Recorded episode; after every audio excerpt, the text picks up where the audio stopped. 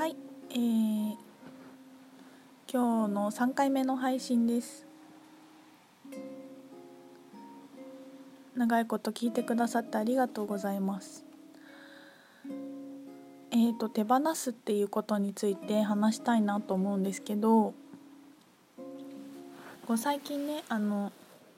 友人とも電話したりしてて、まあ、彼女がこう忘れられない彼を忘れて手放さなきゃいけないんだっていう話をしてたりとか、まあ、さっきのお便りでもあの手放さなきゃいけないと思ってたっていうこととかがあって、まあ、私なりにその手放すについて考えてちょっとお話シェアしたいなと思ったんですけどあの私もあったんですよね。こう手放さなきゃいけないと思っていたことがあってでそれがもうね長いことずっとやってたんですよそれを。手放せないな手まだ手放してないなとか、まあ、それもパートナーシップのことだったんですけど。でこう自分でそう思ってるからそういうメッセージがたくさん目に入ってくるんですよ。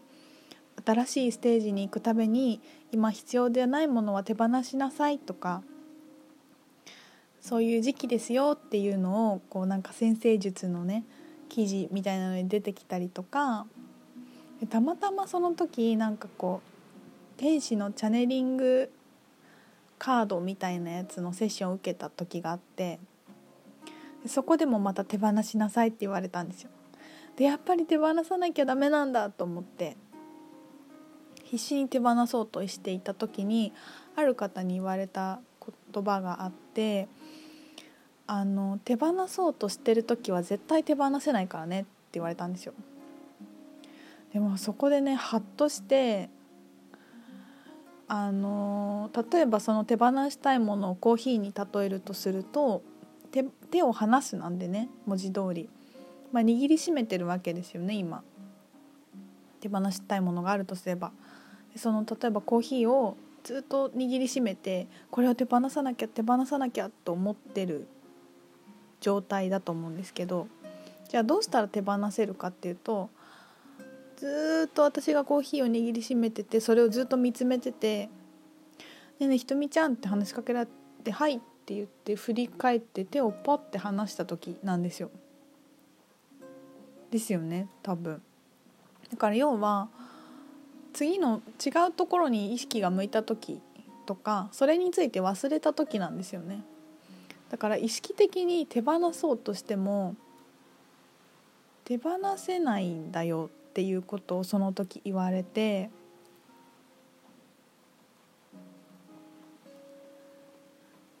もうハッとしたんですよだから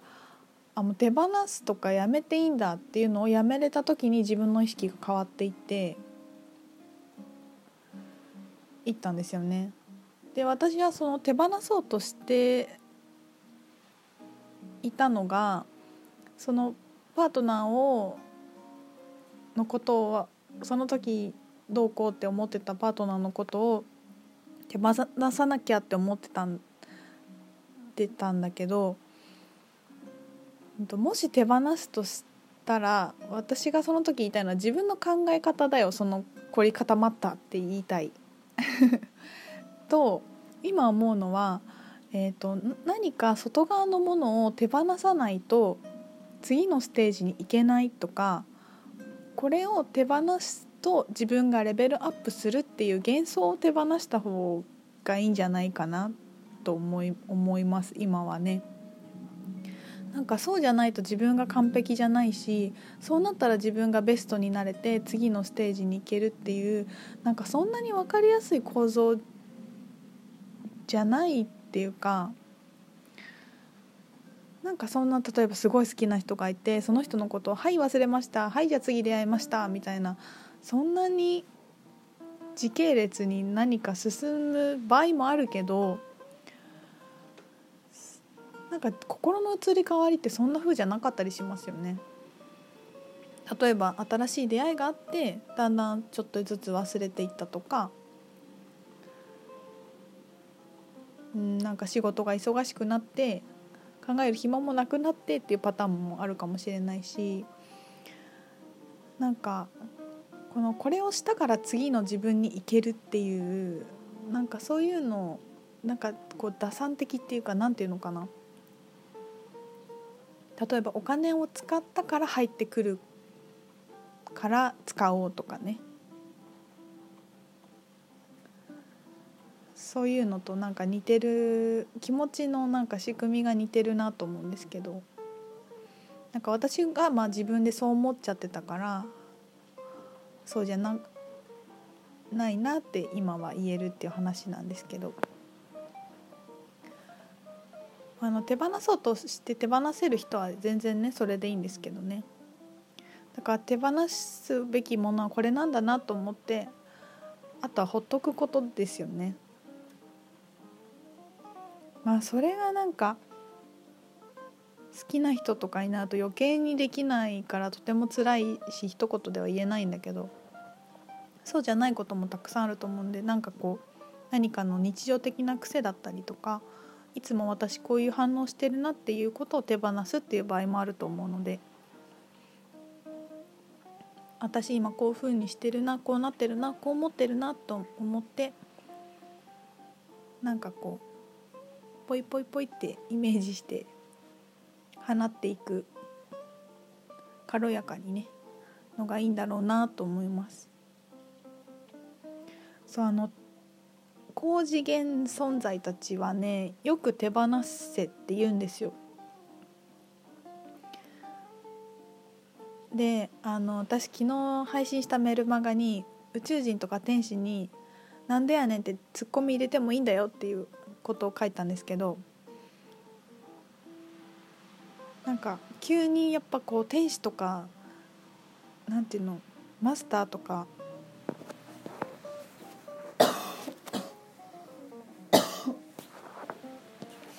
ごめんなさい。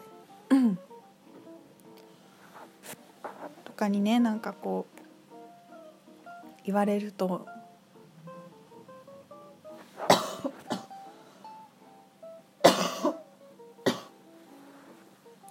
なんか絶対そうしないといけない気持ちになっちゃったりして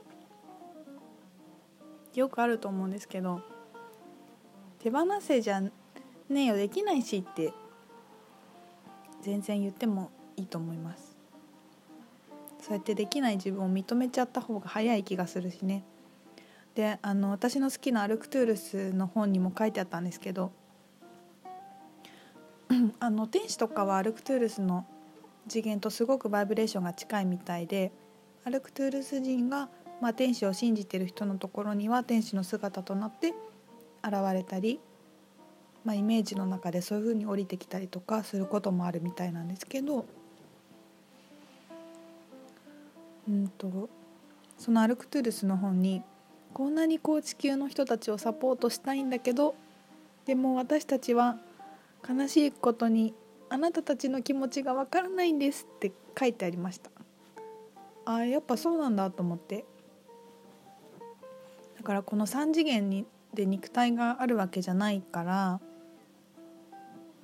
なんでこう手放そうとしても手放せないのかとかね執着しちゃうのかとか良くないって思ってることをやっちゃうとか本音じゃないことで動いてしまうっていうことのパターンとかその意識やっぱりなかなか理解できないみたいでなんか感情的なところはねそういう存在たちに聞かない方がいいなと思います。だから私もリーディングで話す時にそういう情報をキャッチすることと自分の感情をどうやってバランスよく使っていくかっていう話をいつもしてて。なんか高次元とつながるだけだと結構辛いことたくさんあるんですよね。うまくいかないこともたくさんあるから。だから自分の日常に行動に落とし込んでどうやって使っていくかっていうこともすごい鍵になると思うし。だから、その一つとして何か言われたとしても天使とか宇宙人にね何言うとねんって言ってもいいんだぞっていうことです。それぐらい自分の意思とか決定を自分でしてるするっていうねパワーを自分に戻すっていうことがすごい大事だと思っててでもしそれが本当だったとしてもなんかこうお母さんにずっと勉強しなさいって言われてしなかったけどこう晩年になってそれことが分かりましたみたいな感じでさ何年後かにあの天使のカード本当だったなって思ってもいいじゃないですか。それぐらいの緩い感じで。半年後に「ああなんかあの時なんでやねん」って言ったけど本当だったなっていう感じでもいいと思います。あのしかるべきタイミングで起きてくると思うので無理に手放したり無理に高次元存在の言うことを聞いたり時にはできないっていう自分を認めてできないと叫ぶのも大事だと思います。はい。こんな感じでお送りしました。今日はちょっとコンコンして咳いっぱいして声もガラガラなんで聞きづらいと思うんですけどすいません。まあでもね配信したかったんだからしょうがないよね。これも。